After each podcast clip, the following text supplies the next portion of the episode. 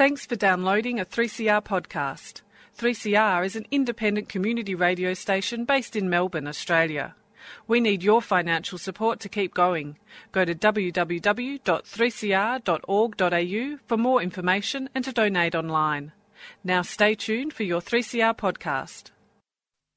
And a very warm welcome back to Solidarity Breakfast. A left response to the major developments in capitalism. What they trade in is not wheat.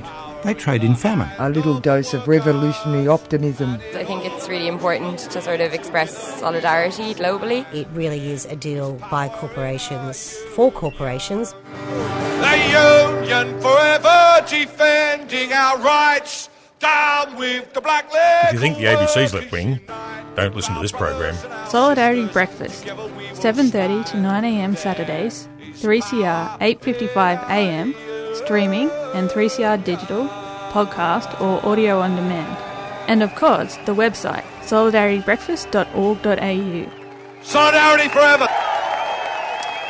Good morning, everybody. This is Annie and Kim on Solidarity Breakfast. Good morning, everyone. Yeah, it's raining outside if you're uh, not outside your doona and toasty warm inside your bed. So don't get out. Just listen. Yeah, stay listen to us. It was lovely yesterday, though. I know, it's quite extraordinary. And uh, as I was coming off the tram getting to the station, I pro- brought out my trusty umbrella, and the person beside me went, Oh, and I said, Be prepared. Because we're in Melbourne. um, today we've got quite a lot of things on. We've uh, a lot of things have happened over the uh, two weeks that we haven't been on. Uh, on July the 18th, we had the anti-fascist rally in Melbourne. But also on the same day, Kim, uh, it didn't really register with me until Ronnie came back.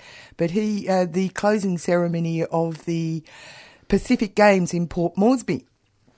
Isn't that interesting? On the same day. Yeah, on the same day. And it was interesting because they're both expressions of uh, a democratic uh, pushback against uh, uh, prevailing notions. And so we, I had a quick chat with Ronnie about what happened. And uh, also, I've uh, gathered a, a, an interview with Coggo, who was a street medic on the day, July the 18th. Uh, you were there, I was Yeah. there. We experienced it. The uh, he calls it chemical warfare. We called it uh, pepper spray. Uh, and uh, he has a uh, thing to tell us about a story, a story to tell us about what happened on that day. Uh, from uh, uh, there, uh, they were attacked by pepper spray. Which, Yeah, the medics when they were trying to treat people. that's right. It was uh, quite an extraordinary affair.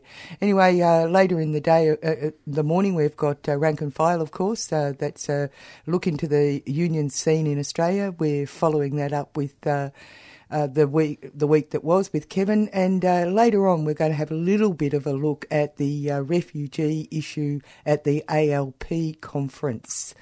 You were on the outside, I was on the inside. Hoi! uh, 3CR Solidarity Breakfast, we've got our finger on the pulse. The Kurdish Workers' Party, otherwise known as the PKK, was established in 1984 to fight for the self determination of Kurdish people in Turkey.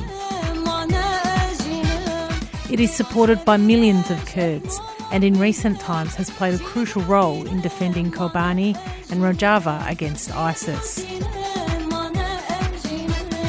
Yet the Australian government named the PKK as a prescribed terrorist organisation in 2005, and it has remained on the list ever since. The listing comes up for review in August 2015. Australians for Kurdistan Committee in Melbourne is calling for the PKK to be delisted and are collecting endorsements. You can add yours by going to www.liftthebanonthepkk.org. Australians for Kurdistan Committee in Melbourne is a 3CR supporter.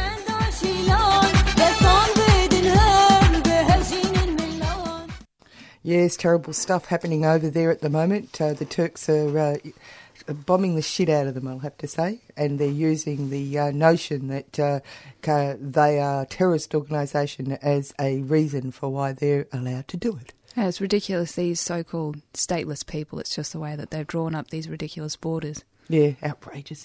Anyway, moving right along, we um, we'll go to our chat with uh, Ronnie Kareni, uh, West Papuan activist and musician, who was at the Pacific Games on July the 18th.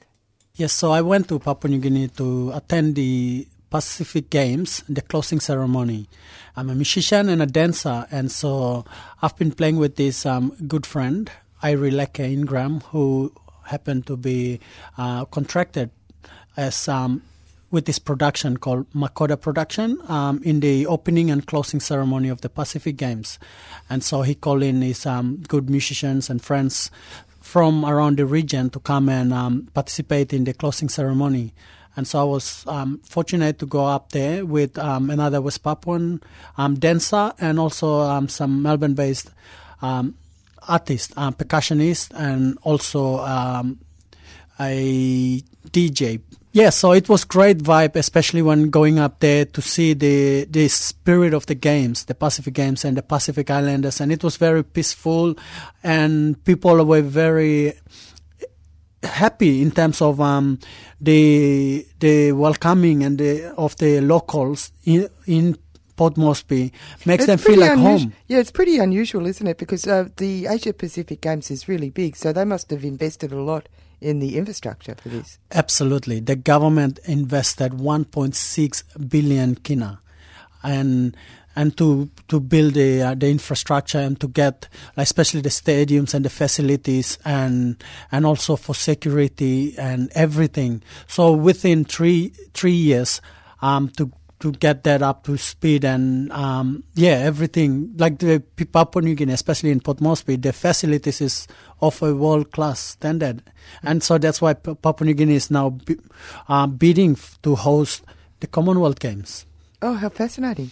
And so, as a West Papuan musician, you had an, an interesting experience, didn't you, at the uh, concluding part of the games? You had an idea about what you were going to be doing, but it, you were stymied, weren't you?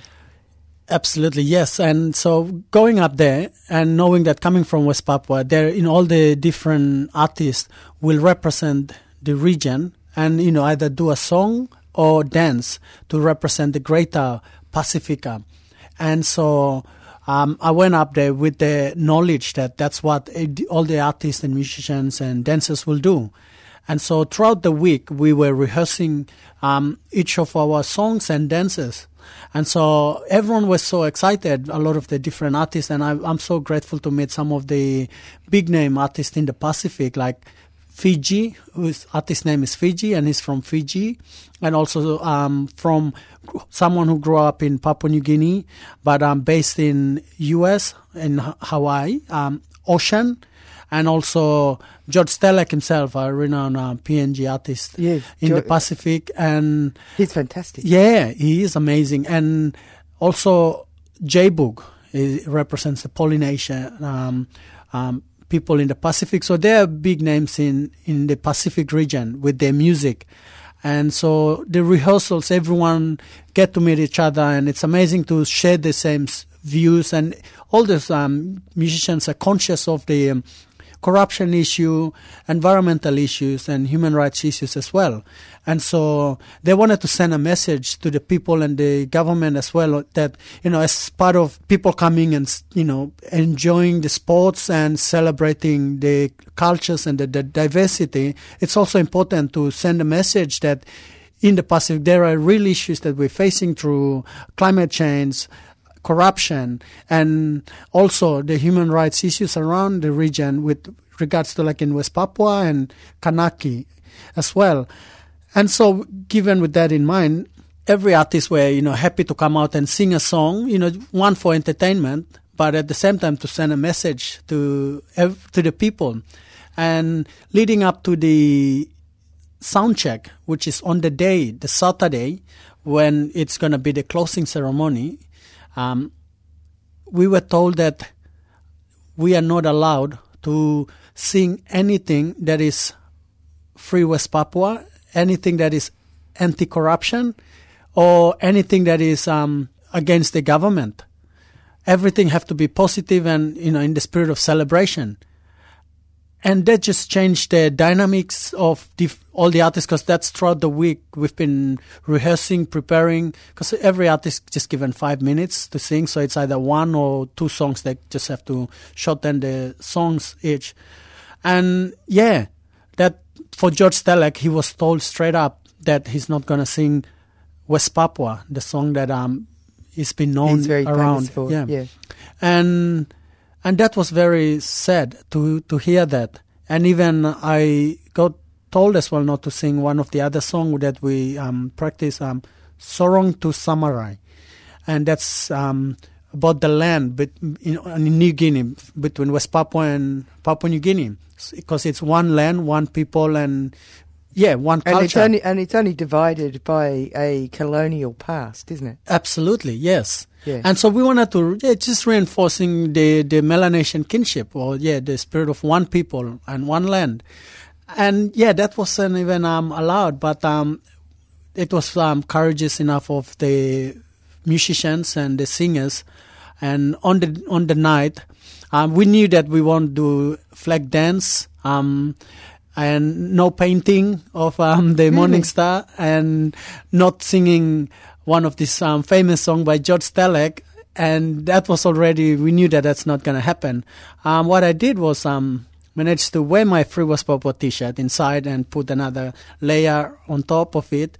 And with the Sorong to Samarai song, we didn't make a mention of it until we came You on and it. we just did it and so that was amazing and a, a great opportunity that we could um, have that moment when people could see on the television or hear on the radio that this is a song and it speaks of what is happening in West Papua and they could see visual of West Papuans even on stage. And for me I was playing the bass and then I, the other West Papuan brother Sammy Roem was um, dancing doing a dance piece as well. So that was a moment that we could um, share with um, everyone there. And there were well over 10,000 people at the closing ceremony. So we we hope that you know we send the message out there, and it has sparks a lot of conversation now in Papua New Guinea at this moment about why the government um, censoring um, artists um, what they have to sing and what they don't have to sing. So it's it's creating this conversation now in PNG, which is um, a great thing.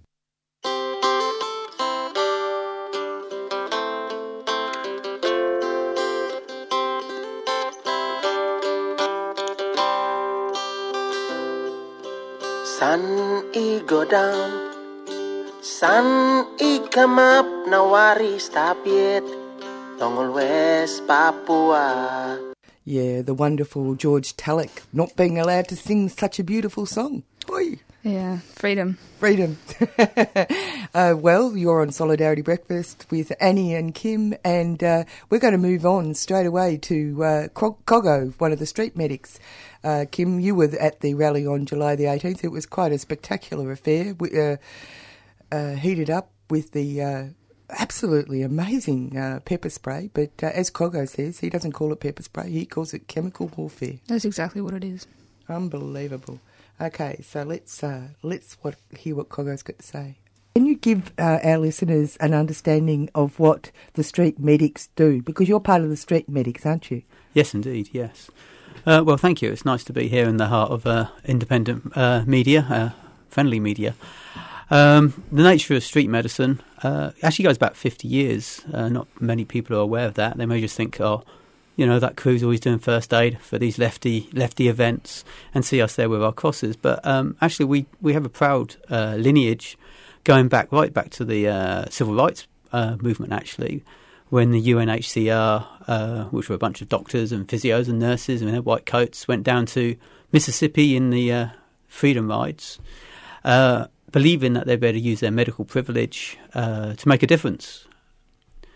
Unfortunately, said physios, doctors, and nurses, uh, their medical privilege didn't save them from sort of police uh, brutality, Ku Klux Klan brutality, and um, they left that summer well, some of them left, some of them stayed, but they developed that summer a critique of um, radical health. That is uh, how ill health is structural It's caused by the conditions that people live in.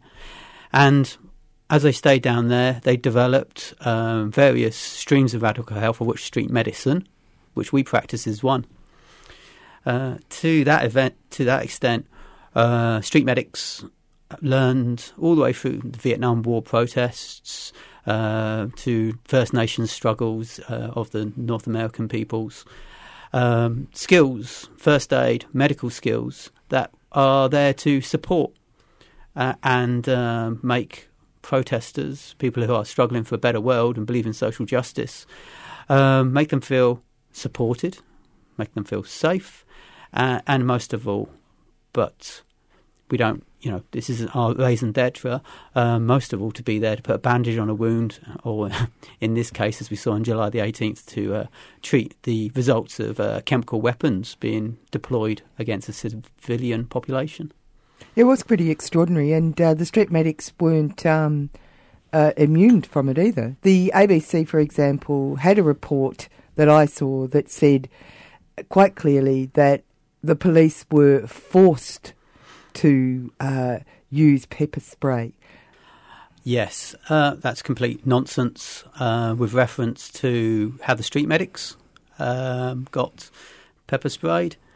Um, what we got to bear in mind is um, there's a level of accountability that must be held here, and you know the police are legally uh, obliged to use uh, chemical weapons or pepper spray to de-escalate violence or when they're under threat, and this is key here. Uh, what we saw on July the 18th was huge amounts of indiscriminate uh, pepper spraying.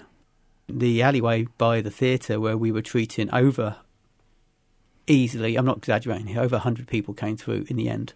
So you're either telling me there were 100 people that the police had to de escalate, or they were very, very indiscriminate. And the nature of the deployment of pepper spray, it's it's not a straight line. It doesn't just get one target. It cone effect. It carries on the breeze. It can be carried by a touch. It's got many vectors that it can get contaminate people yeah, like I said, you, there's no way that there's over 100 people that they were targeting individually.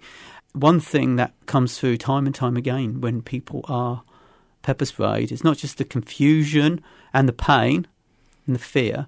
One thing that comes through, particularly bystanders, and this is something that's going to always stick with me about July the 18th, is this sense of violation, this sense of, I did nothing wrong. Why, why have they done this to me? Why? I heard that so often when I was trying to get people's eyes irrigated, or in one case, somebody had um, contact lenses and had to remove those contact lenses quickly because the chemicals in pepper spray can actually cause corneal burns. Uh, and this sense of violation from people who were bystanders, people who came to stand against uh, the rise of the far right, and people who, for one, who actually no, who are Nazis. Uh, they came to just stand and protest, and the sense of violation that I just came here to actively demonstrate to use my right to protest.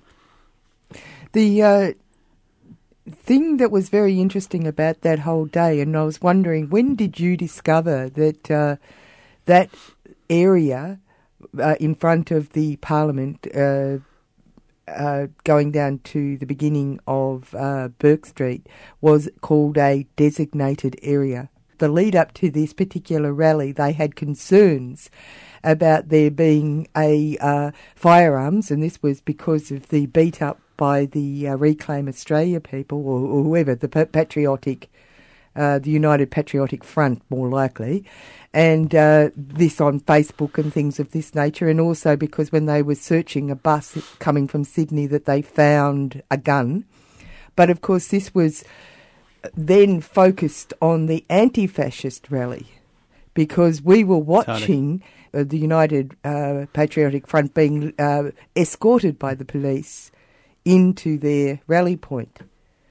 Now, what they were saying was that this was a restricted area and therefore the police were able to do a whole range of things that they wouldn't be able to do in other areas because of the fear of violence. Yes. Um, so you weren't aware of that?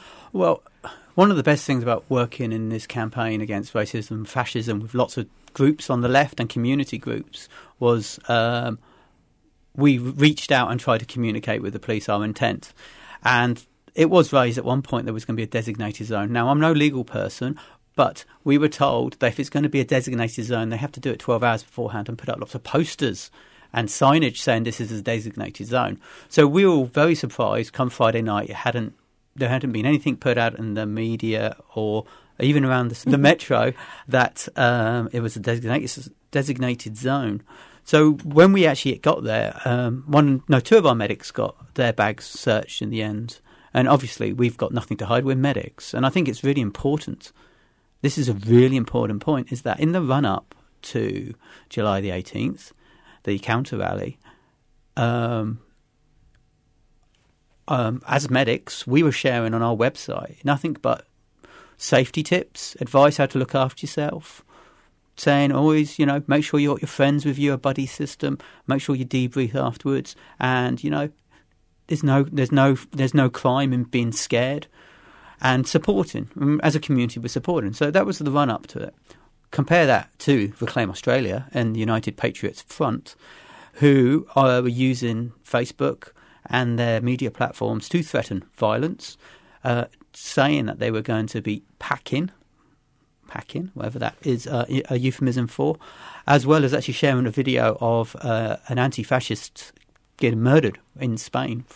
Uh, from a few years ago. Oh my goodness! So they, they, this was the the climate that they were creating this sense of aggression, and uh, the campaign against racism and fascism was, you know, kept the similar community tone uh, and uh, very disciplined. And we talked about support, uh, hence why we had legal observers and street medics and very good marshals on the day. But as you just said, when wherever this ephemeral designated zone was, when we entered it, all those police powers were turned on us, whereas opposed to the people who came down from Sydney with a gun in their luggage. Yeah, I'm I'm absolutely sure that uh, only the anti-fascist rally people were actually sprayed with pepper spray. I'd say it's even it's not just the the chemical weapon attack, Annie. It's the fact that the police facilitated actual Nazis. There was people outside Parliament doing that Sieg Heil Nazi salute. With, you can see the media. You know, people were response to it. So they facilitated that. Now, if they're doing that in the name of free freedom to speech. This isn't a climate when Tony Abbott has turned against Q&A when I can't remember the gentleman's name. He he he mentioned um, how um, the current state of fear is radicalising young people, and then the government, government turned against Q and A and pretty much shut them down and threatened them, in effect, silencing them. No uh, free speech there. No free speech there, and but okay, in the front of Victorian Parliament. Yes, with over 400 police supporting it. Exactly. So this is a really strong parallel we have to draw. And also from, if we're talking about freedom of speech, Reclaim Australia, which is, you know, basically a middle class movement that does a lot of posturing and pandering to the media. Um, this movement is designed specifically to shut down public space. So people from the, the Muslim com- community are too scared to walk our streets, are too scared to take a public platform. Um, so, no freedom of speech there again. Yeah, it's very confusing, isn't it? it's very confusing. That's a very polite way of putting it. Yeah. As we were coming around onto the road, the first casualty came to us. We had a number of crews working on the ground. We work in like buddies of two or three. When the first patient came to me, we started to de-irrigate them there, and then more and more people came and screams of medic, medic, medic went out through. The, and it became quite apparent to myself that we needed to get these people to somewhere away from the crowd surge, particularly down by the theatre. There was lots of surging. Um, as I've learned out later, that was from actually like um, the boneheads, uh, the, the, the, fascist people, making runs, and then the police coming in behind them, and the, the, the fights that went around there. So I, I, looked around and thought the best safe zone was the alleyway. We have to get them on their knees, and we've got a special um, mix to help irrigate their eyes. We all carrying this, and within our first two or three casualties, all our equipment was gone: our bandages, our gauze, uh, our eye irrigation, because we weren't prepared for something this this epic. And it was quite incredible, wasn't it? Oh, um, I, I, I mean, the, the actual sprays themselves look to me like the uh, the sparks that come off a welding a gun. That's what it was like in spray. Yeah. I mean, I've studied this stuff. I've been studying it since Occupy. And one gentleman came up to me and he was picking off his face in big clots, like scabs. Uh, and you can tell he's obviously in agony and confused. And like, we have to get off. But it was just like big globs burning into his skin. And he's effectively blind. It was Um, terrible, actually. I think what we have to bear in mind about pepper spray for crowd control, because back in, say, Thatcher's day, you know, they found out that using truncheons, well, it doesn't play well with the TV audiences at home. Whereas what you've got here is an insidious psychological weapon that makes people suffer for days on end. M- myself and our collective, we are still supporting psychologically uh, people who are suffering to this day. There are still people who are having breathing difficulties, who are can't sleep. Um, so, in effect, So we're talking about 10 days later. 10 days later. To get back to when you were saying about how the medics got pepper sprayed, to give you some context there, at that point I had a patient who was deteriorating to the point that he was losing consciousness and he was having trouble breathing. He was red in the face and confused. So, on top of all the other people we had, we had to prioritise uh, these this kind of patient. Um, he, we had put him on the recovery position. We couldn't move him. We couldn't evacuate him. We did actually manage to evacuate quite a few people from that alleyway because we knew it wasn't safe. Uh, even during the treating of these people, we had boneheads. Uh, these these people, these fascist people, coming and trying to kick us. You know, doing martial arts. So all the people that you know the media are being rude about, but when bandanas and stuff. The young people, they were protecting the medics from skinheads charging us and trying to kick our heads off like golf balls on tees. Well, we're treating casualties. But go back to the casualty I was treating. Uh, I was really worried about his airway. I'm a, I'm a healthcare professional, and I was really worried about his airway. And we were trying to facilitate ambulances, and they weren't allowing ambulances in. We'd made three calls to dispatch by this point. We had formed what we call a privacy circle, so bystanders surround us to give confidentiality, so we can treat in a safe zone. And we needed that safe zone because we were being targeted as well. By all I can tell you is I'm looking after this guy's airway, and really worried. And I've got somebody from the the crowd assisting me and another medic with this casualty, and the other guy is actually ringing in the ambulance. And then I could hear shouts, and I could, all I could hear, because basically I'm, my eyes are focused on the patient, all I could hear was shouts from people on our community shouting, uh, "Medics! There's somebody injured in here. They're providing first aid. Medics within." All these shouts, and I could tell from the timbre of their voices, the alarm, the panic in their voices that something was going on.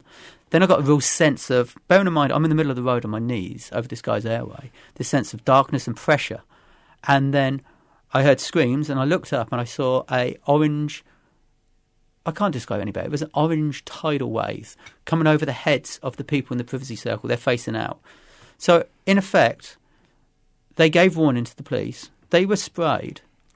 The police knew that there was a casualty within who was already second, suffering because of one dose of pepper spraying. So, A, our community, whilst defending people providing first aid and preventing, protecting someone who was deteriorating, took it upon themselves to cop a face full of pepper spray to protect us. Secondly, the wave came down, so myself and the other medic, we put our head, our bodies over the guy's airway so he wouldn't get any of the, the pepper spray. Uh, the burning in the back of my neck and, the, and my shoulders is pretty much gone now. The other medic I was down there with, she had some significant symptoms for days and days afterwards, mainly respiratory. Uh, but we had to protect this guy's airway. I'm sure if he had got another dose. Anyway, at that point, obviously the privacy circle dissolved because everybody else was in pain. And uh, yeah, the port, uh, I'm not sure if it's port or cert, the people in the jumpsuits, basically um, charged. And then they realised that they were surrounding people providing first aid to a, a, a casualty on the ground. Well, they have obviously realised it before. We'd be told them enough. I, I can't I can't begin to think about the thought processes that brought it to that position where not one of them questioned their orders, not one of them had the decent human compassion to step down and stop following orders. I can't I can't believe those thought processes. So what happened after that? What happened? Uh, so, so the whoever was in charge of that those police Realised? realised uh, they replaced our community who were in the circle. They made their own circle around us. So I'm looking up and going, "Oh, this is an interesting turn of events." Whilst my back's on fire, and worried about my other my friend and the other guy in the there. The guy, who's, the patient, is still deteriorating, and then the, the whoever, the officer and sergeant, whoever they are, who's in charge, started shouting at me, shouting at us to get out, get out, move. And I had to explain to him in calm terms that you know I'm a medic and this guy I'm very concerned about. They facilitated, after we'd been trying to get ambulances in for 45 minutes, they facilitated an ambulance to access within five minutes from that point.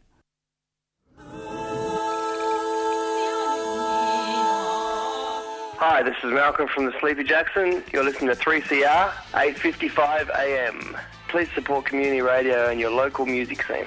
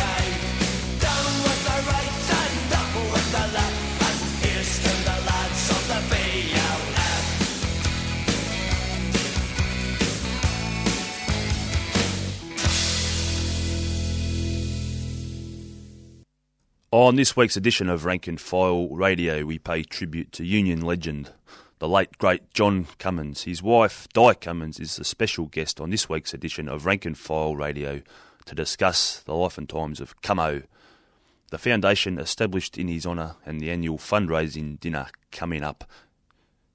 Better known as Cummo, John was the Victorian Secretary of the Builders Labourers Federation until amalgamation into the CFMEU in 1994. From 1996 until his untimely passing in August of 2006, Cummo was the Victorian President of the Construction Division of the CFMEU.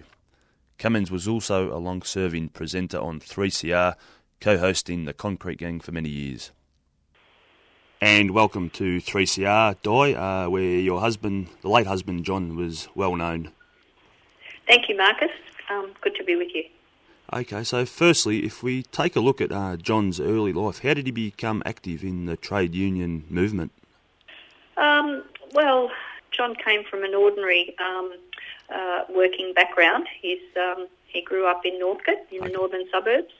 Um, he, you know, studied at uni. I think that's that's well known. Uh, and during his uni holidays, he got jobs on construction sites, and so that was um, provided a balance to his um, learning um, at university. And uh, I think that also uh, radicalised him to some extent because of the poor conditions that they uh, that were on those sites at the time. Okay, and if I'm correct, he was a, uh scaffolder on the ill-fated Westgate Bridge project. Uh, but not when the bridge went down. Okay. He wasn't on the bridge when it went down. Yeah. He worked for um, he he worked on the bridge for a while, but not during that period. Okay, and John was arrested uh, multiple times throughout his life uh, simply for going onto construction sites to do what was his job to represent his members. That's right. Yeah, um, it made me smile when I. It's funny that I smile when I think about that. Yes, um, yeah. John uh, was an organiser with the, what was then the Builders Labourers Federation, the BLF, uh, and um, that went through difficult times where the government at the time, the state government, which happened to be a Labor government, uh, was attempting to re- deregister the BLF because of their uh, militant activities. And uh, John maintained a right to organise his members as long as the members um, uh, remain members and wanted him to, uh, you know, support them in their campaign to improve their um, their safety and conditions on the work sites. So he um, insisted on responding to um, the uh, calls of his members and went on to building sites, and that was seen that he was um, uh, in contempt of court.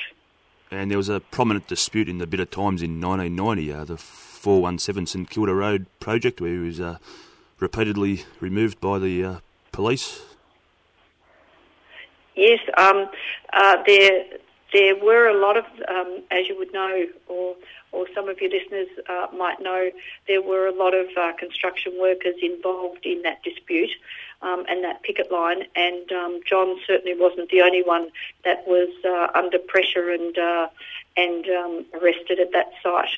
Um, I'll just say to you that uh, one of the things that I find ironic about all of this is that um, people ask me about some of the things that John did on construction sites, and um, I'm happy to share uh, his history as I know it. But um, not being a construction worker myself, my um, my my understanding and knowledge of some of those of, of some of those campaigns is limited. And sadly, John passed away in August um, 2006 from a brain tumour. And following this, the John Cummins Memorial Foundation was established to honour the legacy of John, and uh, his legacy looms large today. Yeah, thank you. Uh, thanks for, for those words, Marcus, uh, about John. Yes, it does. Um, during uh, John's career in the BLF and, um, you know, obviously more recently in the CFMEU, uh, proud uh, uh, part of the leadership team in the CFMEU he was. Um, yes, and sadly he, he, he passed away from a brain tumour, as you said. And uh, yes, we started uh, Friends of Family, um, friends and comrades of John. we formed the John Cummins Memorial Fund to to raise funds to honour his legacy, and um, happy to share share with you what we do. Okay, so you've already mentioned the John Cummins Memorial uh, Foundation supports um, individuals, and how do individuals or groups apply for these grants and scholarships? Um, we've got two two areas that we support. So we established um, the Brain Tumour Support Service at Austin Health. Uh, John uh, uh, received treatment uh, during his illness at Austin, and at the time, at that time, the services there were basic to say the least. So um, uh, that prompted us to um, partner with the Austin to uh, to fund a, a, much needed service to support people diagnosed with a brain tumour. So that service, we're proud of that service, and that service is expands has expanded since we started it, and um, this year we funded 97,000 to um, expand the service and for the service um, for some of the patients to participate in clinical trials. Okay. Um, the other thing that we do is that we provide scholarships. We call them Dare to Dream, um, and so for their, therefore young secondary students um, experiencing financial disadvantage, and that's how people can. Um, uh, I suppose uh, people that might have uh, that might be listening that have got um, young young ones uh, in secondary college might uh, look on our website to apply. Um, the applications come through the school, and we look for for young students that uh, show promise. Um, have got some talent or want to pursue a particular particular area and need the funds to assist. Okay, how many scholarships has the Cummins Foundation uh, been able to award since it was uh, launched? Well, we do them annually, um, and um, they close middle of October each year. And as I said, it goes through the school, so we don't have direct contact with any families or any individuals. Um, and uh, for this school year, we awarded 44 scholarships. They're up to $1,000. Uh, and um, we granted just over 35000 for those scholarships. Um, and we've um, we've been privileged, I suppose you'd call it, to support some you know some talented young people, um, you know, in our in our school system, and uh, as told to us by the by the uh, by the teachers and coordinators at the school, and uh, some of their stories are um, are pretty inspiring, I can tell you. And I think the important thing for us is that it provides a balance to what we do. We sort of uh, you know, we support the brain tumour support service, but also we want to support young people and um, uh, through their studies.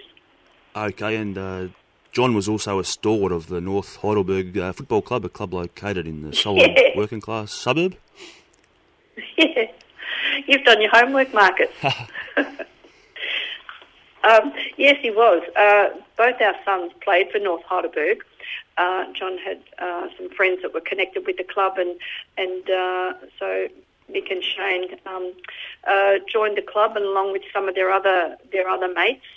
And uh, one of the things about it was that yeah, it, North North Heidelberg and West Heidelberg is uh, is an area of disadvantage. Um, and there were lots of kids that couldn't afford to, their parents couldn't afford the, the footy gear for them to play, and um, so the the club used to raise some funds to support them, and um, we we continue to support uh, to support that club uh, through our sponsorship, and we we see that um, providing opportunities for young kids to participate in team sports um, is a really um, good, really valuable part of their growing up. Okay, no, I'm always uh, reminded of uh, John's contribution to the football club by one of my uh, comrades from work, uh, Charlie Bling, who's so coming up shortly is uh, the main fundraising event uh, for the year for the Cummins uh, Foundation. Uh, so what are the details of the 2015 John Cummins Memorial Fund annual dinner? Yeah. Uh, thanks, Marcus. Great to have the opportunity to, to plug the dinner. Um, it's uh, coming up on Friday, the 28th of August. It's at Moonee Valley Racing Club, as it has been every year except the first year. Um, you'll be interested to know that our keynote speaker this year is Ged Kearney, okay. um, ACTU president, as you would know. Um, our theme is leadership, so Ged will give a brief, a brief um, uh, speech presentation on leadership. Uh, and the ent- people are usually entered, uh, interested in um, who's playing because um, we like people to have, have a good night. And we've got Ross Wilson this year, Ross Wilson and the Peaceniks. Okay. So that should be a bit of fun for those that, that know Ross Wilson and his music. And how can listeners purchase tickets to this year's okay. memorial dinner? Um, yeah, thanks, Marcus. Uh, they're $135 each for a ticket. That's a three-course meal and drinks provided, and of course the entertainment. Um, and you can go online to uh, and click on the link to the dinner and um, you can purchase tickets online. Um, that's probably the easiest. Okay, if we can just go back to the uh, fundraising efforts at last year's dinner, a new fund in the foundation uh, was launched to uh, provide grants of a sporting nature, and one which was yeah. named in honour of one of uh, John's many comrades. Yeah, John Lowe. Um, yeah, thanks. I was um, wanting to mention that as well. Um, yes, we are really pleased um, to have some be able to recognise John Lowe at, at, last year's dinner. And um, so what we, uh, through Joe, his son, um, we formed a partnership with uh, with Cricket Victoria. Uh, we call it Lowe's Legends, and uh, we funded Cricket Victoria to $2,000 to extend their cricket clinics for kids in the northwestern metro area, um, primary school kids. And uh, so they have young boys and girls participate um, at those cricket clinics, and uh, they go on through, you know, um, have a number of sessions through the summer months. And we're going to continue that partnership um, in memory of uh, of John Lowe um, uh, for as long as we can. So certainly we've agreed to continue it this year, and um, if we keep on doing well with our fundraising, we'll, we'll continue it for the years to come. Okay, uh, thanks for coming on today's program, Di, to talk about the uh, John Cummins Memorial Foundation and the life of uh, John. Okay, thanks, and I hope you make it to the dinner, Marcus. Thanks, Di. Okay, great. Thanks for the opportunity. Okay. See ya. And I'm sure we'll all we'll see you all down at uh, Cummo's uh, dinner at the end of August. They're- Oh, yeah, it's the 28th of August, is that right? That's exactly right. And uh, I know you probably all know the story of uh, uh, the uh, he, uh, the brain tumour that uh, got uh, John Cummins, and, and they support. This is what this dinner's about. They support uh, the um, facility at uh, one of the major hospitals in the one that looks after the research and the care of people with that kind of cancer. So, all strong, um, more strength to the arm for those people. Mm. Now, I have to um, mention something that uh, out of the ele- uh, the interview with uh, Coggo earlier that we had about the July the 18th. There's so much to say about that anti-fascist uh, rally, and uh, we will be talking about that later, and we will be creating some material around the stuff that we uh, collected on the day, and uh, also interviews with people like you, Kim, who uh, were on the ground. Yeah, I got a little bit of the um, pepper spray, uh, but I, found it, well, A, painful, but also somewhat interesting because I'd written an article earlier about the militarisation of the police, and I'd read that they were going to change from the previous sort of aerosol pepper spray that they had uh, to a foam based one, which is what I experienced for the first time at the anti fascist demonstration, because they like to both um, taser and pepper spray people at the same time. But the previous spray was flammable. so that was somewhat of a problem. So they've changed to this orange foam, which I dislike because I got Oh. quite a lot of it stuck in my hair and I couldn't see it because it's exactly the same colour as my hair. But um, and also it stings very much. Yeah, it's frightening, isn't it? And, and it and you can't accuse the police of not being practical. That's true. I mean, I didn't even I couldn't even see the police and I got sprayed, so they were just using it indiscriminately. Yeah, and I think the uh, the, verb like or adjective actually like uh, they like to do this it Mm. might be something that people should interrogate. But anyway, the street medics, uh, Coggo was saying that they used all their. Uh, uh, materials and uh, other types of medical supplies, and so they've been uh, crowdfunding to replenish their supplies uh, after the July the 18th stoush. So if you go online, you can help uh, support them. Ozcrowd.com uh, campaigns. Melbourne Radical First Aid Group needs your help. Support the Melbourne Street Medics, but I just sus- I suspect you should go to ozcrowd.com, O Z C R O W D.com.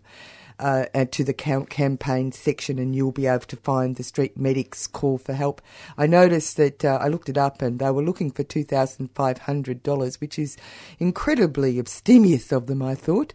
And uh, they were already up to two thousand oh four one.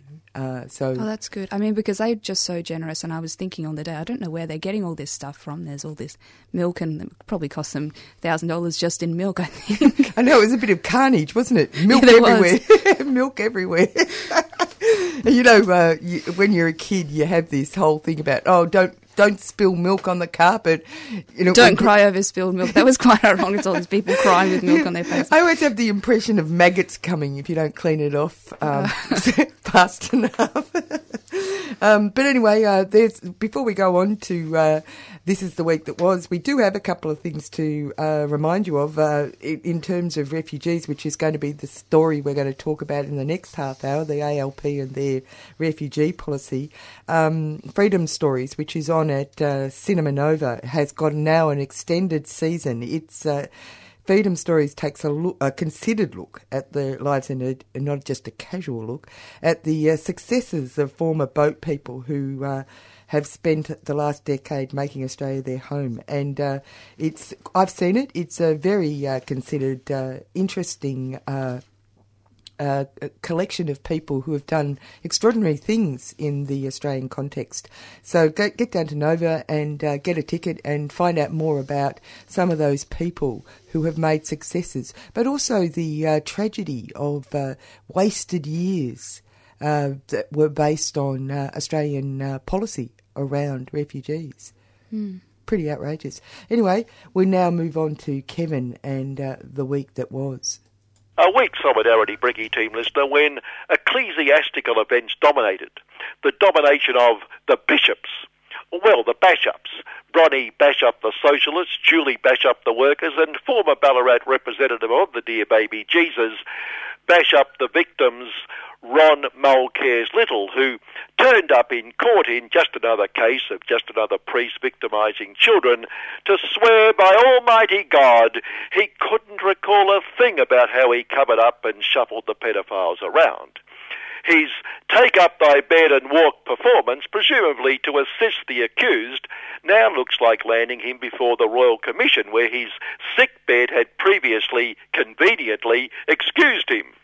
And Bronnie finally said sorry. Just wondering, Bronnie, would you have said sorry if you hadn't been sprung?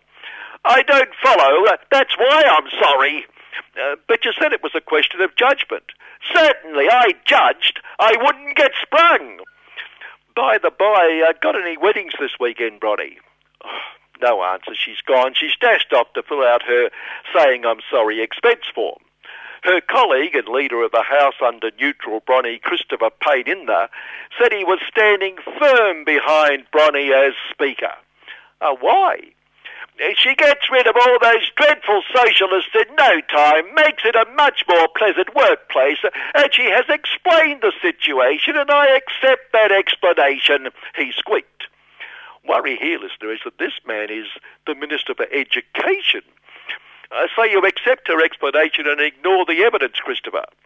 Look, yes, it's similar to climate change. The evidence is socialist bias, socialist propaganda, aided and abetted by that socialist sympathiser, Lord Rupert of Wapping. It, it is silly to say education should look at all sides of issues when there is only one side.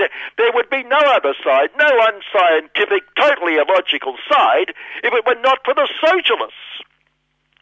And Julie Bashup, the workers, berated Russia for vetoing her motion to condemn Russia because Julie and Big Supremo Tiny a bit more for the bosses no Russia did it. It was a disgrace that a country would use its veto this way, she was so angry. You don't see our very, very, very close friend, the US of the UN of the US of the world, abusing its right of veto. It uses it responsibly to protect its and therefore our very, very, very close friend, Zion. Those who also love and cherish that great, close, and meaningful relationship, the Socialist Party, reinforced its socialist and their socialist credentials, and just as the vote to sink the boats looked like it might be a touch close, might sink, good to see Great Left Numbers Supremo, sorry, Great Left Supremo Kim Il car subsidies leap to the rescue, guaranteeing Supremo and would-be Big Supremo Little Billy Shorten ambition the numbers. Well, the numbers, that's all that matters, proving that sinking boats and sending desperates back to the vicissitudes of the open seas is left socialism. But just in case Kim Il's support doesn't absolutely convince us that sending desperates back to where they came from, Perhaps that show should have been shown a week earlier, although little matters like humanity amid inhumanity don't count when it comes to numbers and votes. After all, they need to be in government to display their humanity. doesn't absolutely convince us that sending desperates back to where they came from, if they make it, is left of left socialist policy and principle, here's the definitive proof the CFMEU and the MUA, great left-wing unions, joined with right-wing unions to ensure little Billy got the numbers, turning back to sink and drown any chance of True Blue Aussie accepting those fleeing persecution, including fleeing our very own invasions and their aftermaths. Kim car subsidies did display his socialist credentials by arguing there was no need to abandon the Socialist Party's socialist objective. It's not like we ever take it seriously. He injected his thumbs importantly into the vest of his three-piece suit uniform. Speaking of, he's certainly looking very fit and healthy, isn't he? The, the classic starving socialist. It's very encouraging. Despite Kim Il-'s celebrations at the left of left victories, probably putting a few more millimetres at least on that Falstaffian waistline, sensibly those policies were adjusted to the problems socialists face when faced with government. So same-sex marriage gives them a conscience dear baby Jesus vote. And other vaguely progressive policies will be considered by a socialist government. Renewable energy is a possible target, not locked in, bit of flexibility, or as little Billy kept repeating, a short and ambitious socialist government, modest little chap, will consider the policies we told unions and party members we said we'd consider but we must also consider the impacts on other affected parties like the caring business class, the profiteers, the chambers of profits and the caring business councils of profits and the resources profits councils, among others, and, and then balance those interests as socialist governments always balance those interests, balance those considered interests.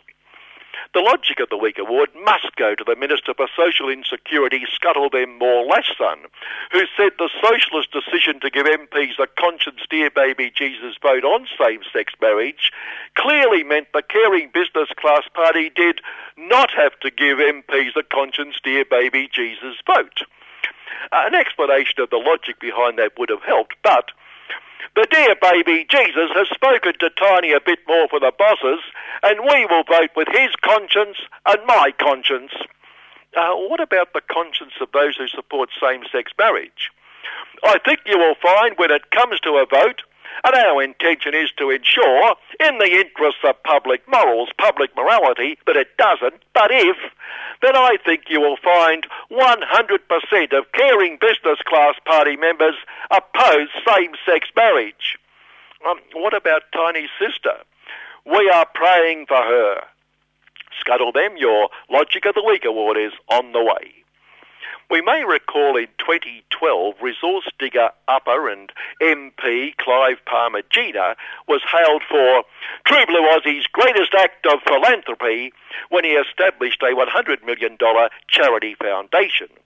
Well, we're pleased to announce that at last count, this greatest act had all of $104 in it, just the odd 990 grand whatever short, which in fairness is $4 more than it had last year, but Clive explained it was to receive royalties from this Chinese partnership, this company he's now suing, so don't blame Clive, blame the bloody commies. It's always the bloody commies or the greenies or the terrorists.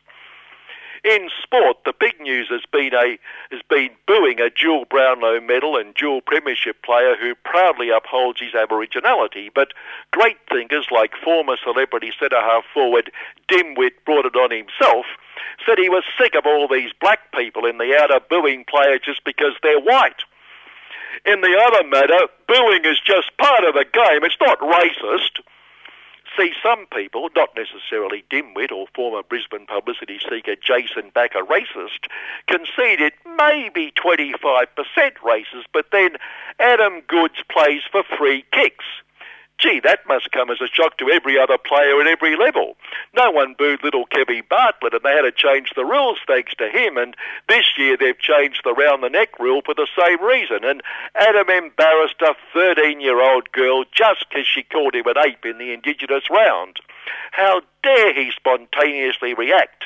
And don't worry that when he when he learns he, she was 13, he said he didn't blame her, but blamed the racist environment. And as True Blue Aussie of the Year, he outrageously raised Indigenous first-person issues. What an insult to the white majority. Just cop the award and shut up. Or show his appreciation by thinking, thanking we whites for the great things we've done for his people. Now, these, it's not racist or maybe just a little bit, people argue there's these other issues. Maybe Dimwit and Jason et al. can explain which bit of booing because he was upset at being called an ape, and which bit of booing for raising Indigenous issues as True Blue Aussie of the Year is not racist. Finally, another consider for a socialist government arising from the Talkfest was this bullhead tax, named after a US hub investor, which may force, uh, I'm sure they'd find a way around it, the super rich to, dare we say it, pay some tax. Took about 10 seconds, just in case the consider went the wrong way, for that great international advisor to the great practitioners of the greatest little economic order of them all, Price the Poor What a House of Riches, one of the big four, to explain this would be a national and international disaster. Which is better for the economy? It pointed out sensibly. A taxpayer who just pays income tax and spends all their after tax income. Sick. Sorry, must interrupt here. We all note grammatically the wrong person, the wrong tense. Suppose we can excuse him given the panic, the trauma that just maybe he or they may have to pay some tax anyway, and spends all their after tax income, or a taxpayer who pays less personal income tax because of funds spent taking commercial risks to create employment and opportunity for 10 other people. There, it's pure altruism, social consciousness. What better argument for the rich not paying tax? We can be sure little Billy will consider that argument. Good morning. This is the move. This is a movement of miraculous activist activity. Imagine this activist activity. The fifth annual Melbourne Anarchist Book Fair will bring together an exciting range of independent booksellers, zinesters, and activist groups. The book fair showcases more than 40 stalls and a program of workshops. Come along to celebrate books, pamphlets, and zines, including radical fiction, the anarchist classics, and cutting edge radical writers from around the world. It's a great opportunity to be introduced to new ideas, to challenge your thinking, and to network with like minded folks. It's free, and we also provide free childcare. It's all happening at the Abbotsford Convent on Saturday, August 8th from 10am till 6pm, and with an after party in a squatted space late into the night. Find out more at www.amelbournebookfair.org or find us on Facebook.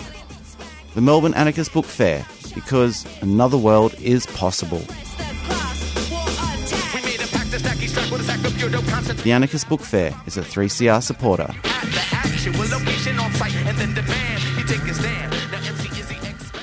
And 3CR is a supporter of the Anarchist Book Fair. Fabulous. Yeah, it's a it's a, a wonderful combination of political progression. You're on Solidarity Breakfast with Annie and Kim. And as I promised, uh, we're going to be talking about uh, the ALP conference and their refugee uh, turn back the uh, boat policy. But uh, and before that, Yeah. before that, we have a um, a brief interview. Yeah. Uh, with Kon. no, no, it's not an interview. No, what it is is this is what. Uh, say his name. Go on. I will. Um, Kon Karapanagaitis, Yes. I believe, um, who's the CEO and founder of the Asylum Seeker Resource Centre, and he made a speech. Yeah, that's right, it. It's yeah. more of a speech because give people an idea of what happened at the ALP conference was that uh, uh, the uh, demonstrators were out the front. You were part of the demonstrators. Yeah, I did actually. He, I could sort of see him speaking, but there was too much shouting. Yeah, that's exactly right.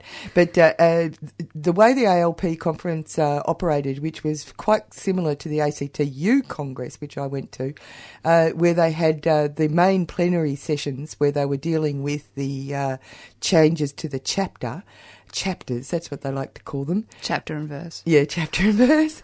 And uh, and in other parts of the building, uh, they had uh, a fringe events which were about uh, looking at uh, a festival of ideas, Mm. basically, while the rest of it was considered to be a festival of democracy. I actually heard uh, Andrew Leigh, one of the uh, ALP um, uh, MPs who was uh, tasked with being a public uh, face of the conference say that to the ABC commentators when they were uh, doing an interview with him for one of their breakfast shows. It was a festival of democracy because the ALP is the only political party in Australia that actually opens their doors to everybody to. Uh, record and to uh, come to all their events, but of course not their private factional meetings. Yes, I think a lot of the time it's the. Been watching the killing season, which is kind of disturbing, uh, but it's interesting to see how they opera- operate, and there seems to be a lot of um, phone calls. Phone yes, calls. that's right. Maybe it's a bit like uh, uh, uh, online uh, bidding at an auction. Yes, they're always kind of silently yeah, walking away with the phones. Yeah, that's right. But anyway, all the pollies were given instructions to act like normal people, so they spread it around the place, handshaking, talking, lining up for their sangers, that sort of stuff. So I got to see Wayne Swan looking, collecting his sandwiches, and um, Je- uh, Jenny Macklin being being uh, called out. Jenny, your your coffee's here. so that was pretty impressive. But uh, so you were convinced that they are actual people? yeah, real people, and uh, they could manage. They weren't uh, having hives because they had to act normal. So uh, they are up to that task. But uh, in terms of the refugee thing, that was fascinating because the chapter, there were two parts of it. That uh, one part seems to have been overlooked, generally speaking, as people have focused on the decision to say that the ALP in their chapter are going to uh, remove. Uh, see the change. The uh, change was supposed to be that they would insert the notion that they would not support turn back the boats. Okay? Mm. It wasn't there in the beginning, it was part of putting it in. So the, uh, the motion was that it should be put in.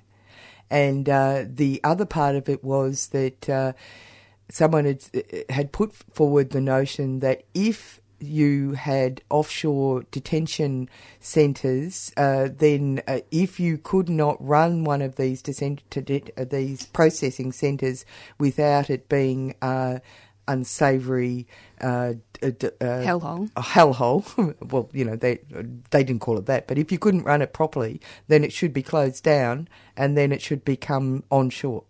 That was the other proposal that was being put forward. Now, that is absolutely essential for uh, Australia to be respectable uh, in this area, it seems to me. But that was sort of sidelined. And when uh, the decision was made that uh, then both were rejected, right? Mm. Okay. Now, uh, the uh, important thing about all this is that uh, it was all political. All political, not moral. So a lot of the time people were uh, voting for this. It was already decided. I had the distinct impression that the vote was already decided, even though there were eight speakers, four for and uh, four against. And uh, even though the chair said, Oh, that was the most amazing debate I've ever seen in the 30 years that I've been sitting up here. Now- Most amazing debate they never had, really. yeah, that's right. So now Kon did this speech in the fringe, in a fringe event. We're going to bring you half of it. It's uh, uh, to compare the two pieces of emotional, uh, the the aspect of the emotions behind these debates, because we're going to compare it with the speech that was given by Tony Burke during the debate session, where he was mawkishly trying to put forward the scenario that would allow the delegates not to feel like arseholes for voting for something that should never possibly been possible to be voted uh, against. I think they're going to have to make theatrical training uh, mandated for all Labor Party MPs in the future, really. All right, let's listen to what Kon had to say. Here's where we are. Here is what every day looks like for me and the people that I work with at the Asylum Seeker Resource Centre. Every day it is there trying to stop people from dying. Every day it is there trying to stop people from taking their lives. These extraordinary freedom seekers, people seeking our protection, people seeking our refuge, the most extraordinary, resilient, and courageous people are being broken down to nothing. This is a system that is built to dismantle them. In the 14 years that I've done this work, saturated into my body, into every living fibre of it, are the horror of the stories of what people have fled, but even worse, what we have done to them once they've got here. And I've seen it all. From rushing to hospitals in the middle of the night because 10 year old little girls are trying to hang themselves with bed sheets. I've seen it all in sitting there and actually stopping men from bleeding out in front of me as they slash their wrists. I've seen it all in being on the phone at 1 in the morning trying to talk someone out of slashing their throat because they're about to be deported and I'd rather die as a free man than be sent back to their death. I've seen it all and sitting there and trying to explain to people how with people with such resilience and resourcefulness and ability are stripped of the right to work, of healthcare. And then they tell me, in my great country of Australia, this is a country that tortures me worse than any regime in Iran or Afghanistan or Iraq because they torture me in the inside. They torture me by making me feel like I am fucking nothing, that I am invisible, that I do not exist. From nothing to zero, I go. I've sat there and listened to many a broken father sit there and say to me, Kon, I'm no father, I'm no husband, I'm no man. What it is like to take from people their very basic right of dignity, the right to put food on the table for your family, the right to keep your children safe from harm. In the last week, we've been hearing about the Nauru inquiry. Let's break it down into really simple terms. And we see these kids at my centre.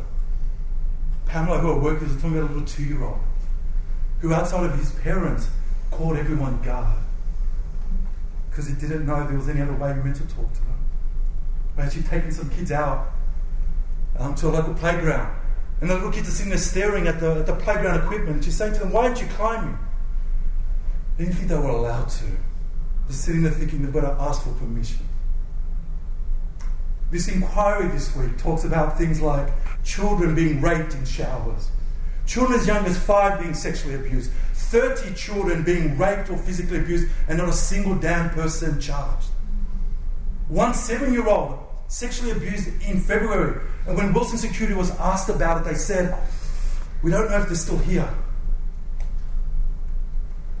Transferred with a $1.2 billion contract, having children going without shoes and clothing. Women having to sit there and queue like animals to get sanitary items off a male guard. The Moss report. I asked for two more minutes in the shower. The guard said I could have it if I showed my body or that of my child. Seven year old with marks around their necks because they tried hanging themselves with cables. Where does that even enter the imagination of a child? Where does that even enter the imagination of a child? Less than three weeks ago, there were amendments put when there was an opportunity to close down Manus and Nauru. One of them was give Gillian Triggs access to Nauru. The Liberal Party and the Labor Party voted that down. Second, there was a requirement. They put up mandatory reporting of child abuse on Nauru. The Labor Party stood with the Liberal Party and blocked that. And blocked that.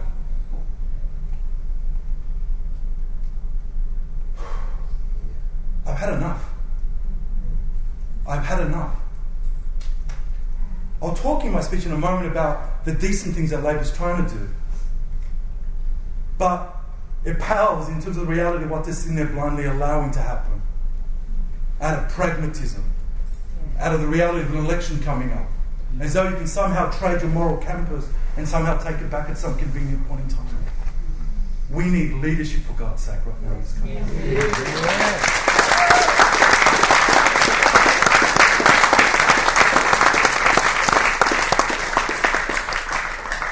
Yeah. anymore. We have a raw commission into child abuse in churches. And we're laying the foundation right now for another one. We're not going to be able to sit there and say 20 years from now, we did not know this was happening. And the question is, why are these children's lives less precious than yours? Why? Why? Why don't these kids have the same right to safety, to play, to a childhood? Who's going to give that back to these children? It's gone forever. We sit there on Manus Island, bipartisan support for that. Well, we have killed more refugees than we've resettled. 977 days. Two dead refugees and zero resettled. $3 billion. There's no shortage of money for bad policy, is there? Mm. There's no shortage of political will for shortcuts or morality and what is difficult to do because it's called leadership. It's called actually doing what is right, not what is expedient.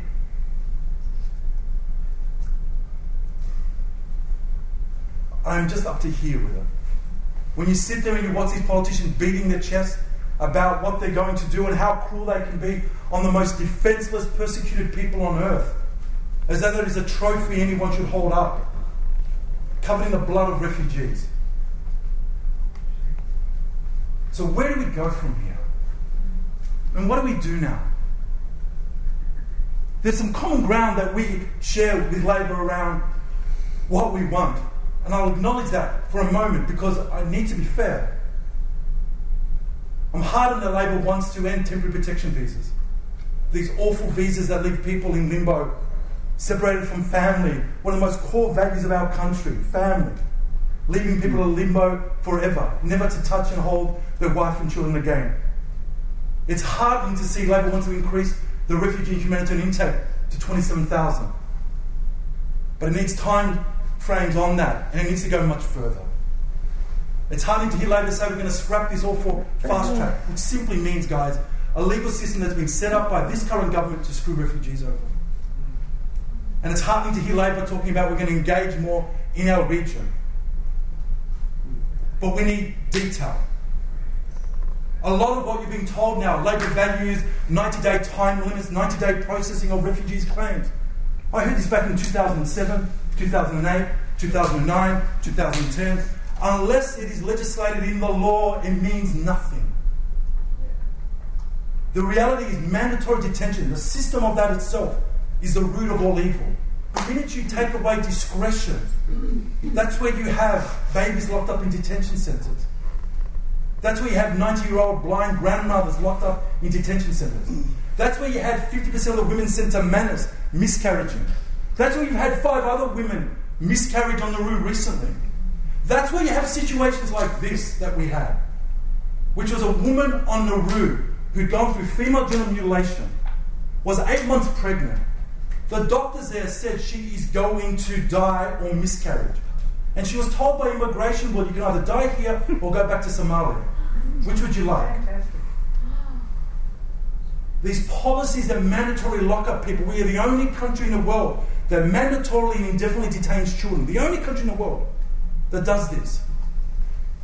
The number of times we're taking calls now of women who have been safely resettled on Nauru who have then been gang raped. Not once, not twice, not isolated incidences. And Labor stood by and allowed things like the Border Force Act to go through. Yeah. That seeks to silence whistleblowers. And people say, oh, it's not going to do that. Well, it is. Because when you had to save the children workers who reported child abuse, nothing was done for 17 months.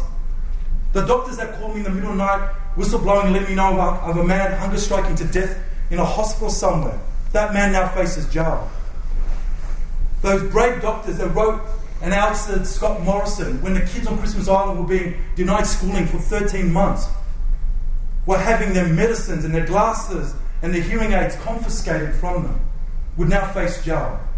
The use of force bill that's before us right now would give unlimited physical power to guards to beat people to death, basically. Same guards where there's been 402 people sacked in 18 months on the ruined Manus. So, yeah, we've got some common ground in terms of the Labor Party trying to stand for a few key things around fair processing, end of TPVs, better regional engagement, more compassionate treatment of asylum seekers. But on the pointy end, when policies and laws have been up for grabs, they've been found wanting all year long. And I'm just going to keep telling it like it bloody is because we are a humanitarian movement. We are a movement that is a civil rights movement. I don't give a shit about politics. And until we have political leaders that are willing to think the same way when it comes to the lives of people seeking protection, we're never going to bloody get there.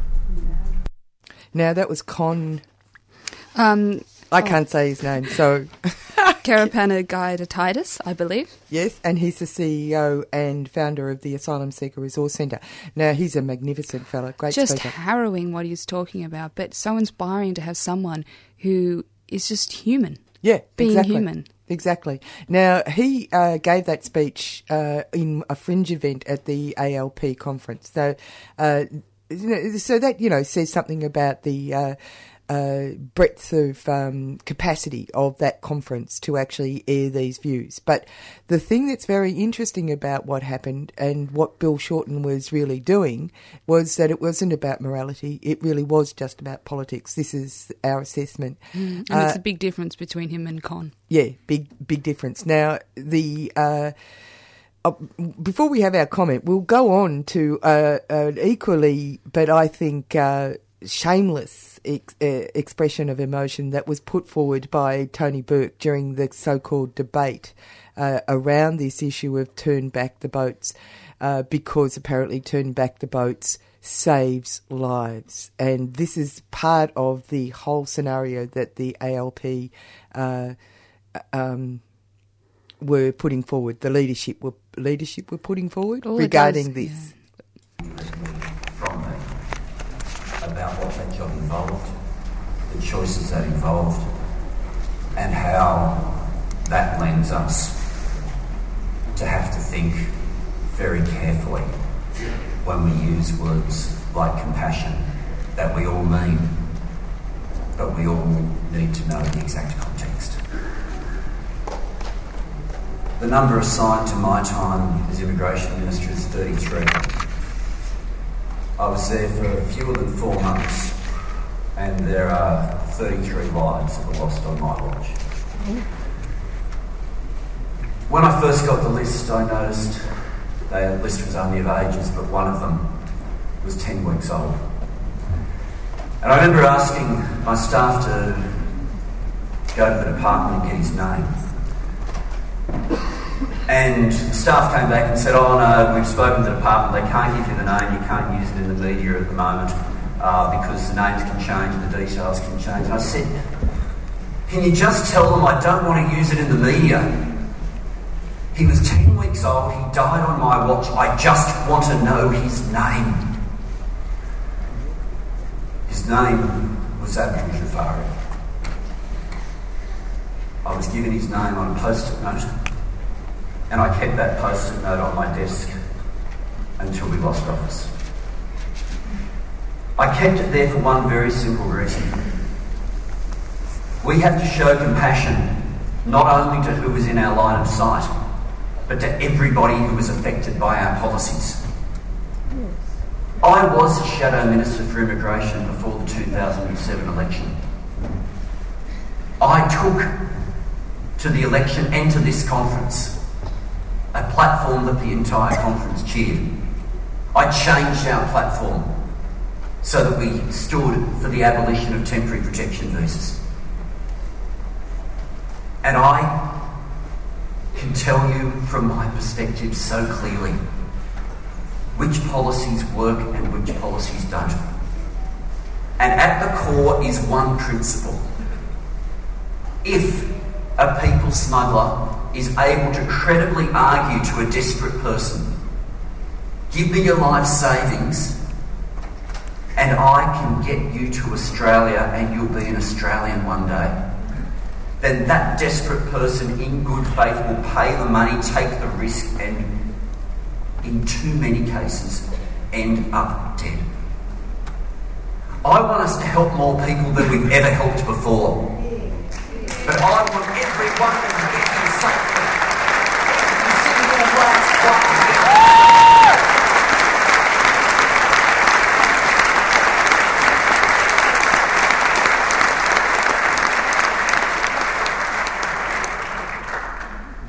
In other policy debates, we often refer to the line, the evidence is in. On this one, the evidence is in. If, on coming to government, we know we will be tested and we know it. More than being tested, what the Liberals will do is exactly what they did when I introduced the regional resettlement arrangements. They will bugle a message out there claiming and giving hope to smugglers if you overwhelm it, it'll be okay. And straight away, they did it to Chris Bowen with the Malaysia arrangement as well, before they did the deal with the Greens. And more than half the people who drowned during our time in government drowned after the Liberal Party did that deal with the Greens. They will do that again, and people will be given false hope, and the people smugglers will try to get a couple of voyages together. If we turn back those first few boats, and I tell you, if the only people in front of us were the people on those boats, if they were the only people in the line of sight, then I'd be arguing, let just let them in. Because you want to help them. But be in no doubt. If we allow a consequence of our policies to be that people smugglers can credibly argue that they can sell someone the chance to be Australian, then good, desperate people will say that's worth the risk. Our compassion has to reach everybody our policies affect. And I implore the conference, and I don't misjudge in any way the good motivations of people who've reached very different conclusions to me.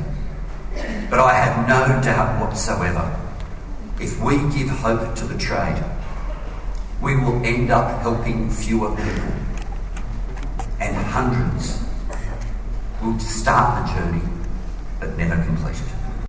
There you go, Kim. You Yes, it's all about compassion, Yeah. Compassion. You can you can sell anything. Yeah. You can sell anything. So there you go, folks. You can make your own decisions about uh, what happened at the ALP conference. But I must say that I ended up thinking, well, if you just take away the morality, then it's all about politics, and people really want to win that election. Exactly. And we'll just have these people die elsewhere. Yeah. Fascinating, absolutely fascinating, and that's it, folks, for Solidarity Breakfast this this week.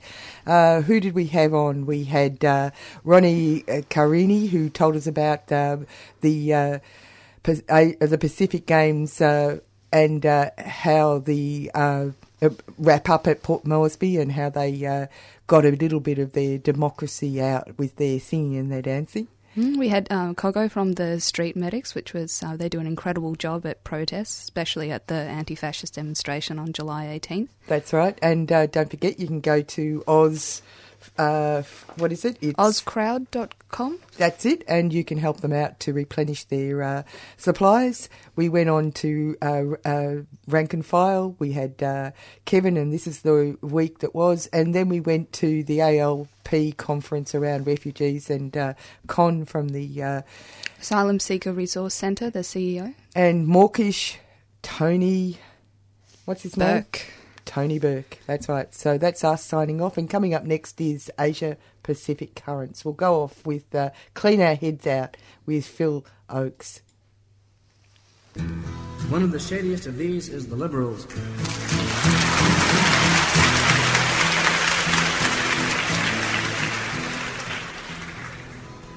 An outspoken group on many subjects. Ten degrees to the left of centre in good times. You've been listening to a 3CR podcast produced in the studios of independent community radio station 3CR in Melbourne, Australia. For more information, go to allthews.3cr.org.au.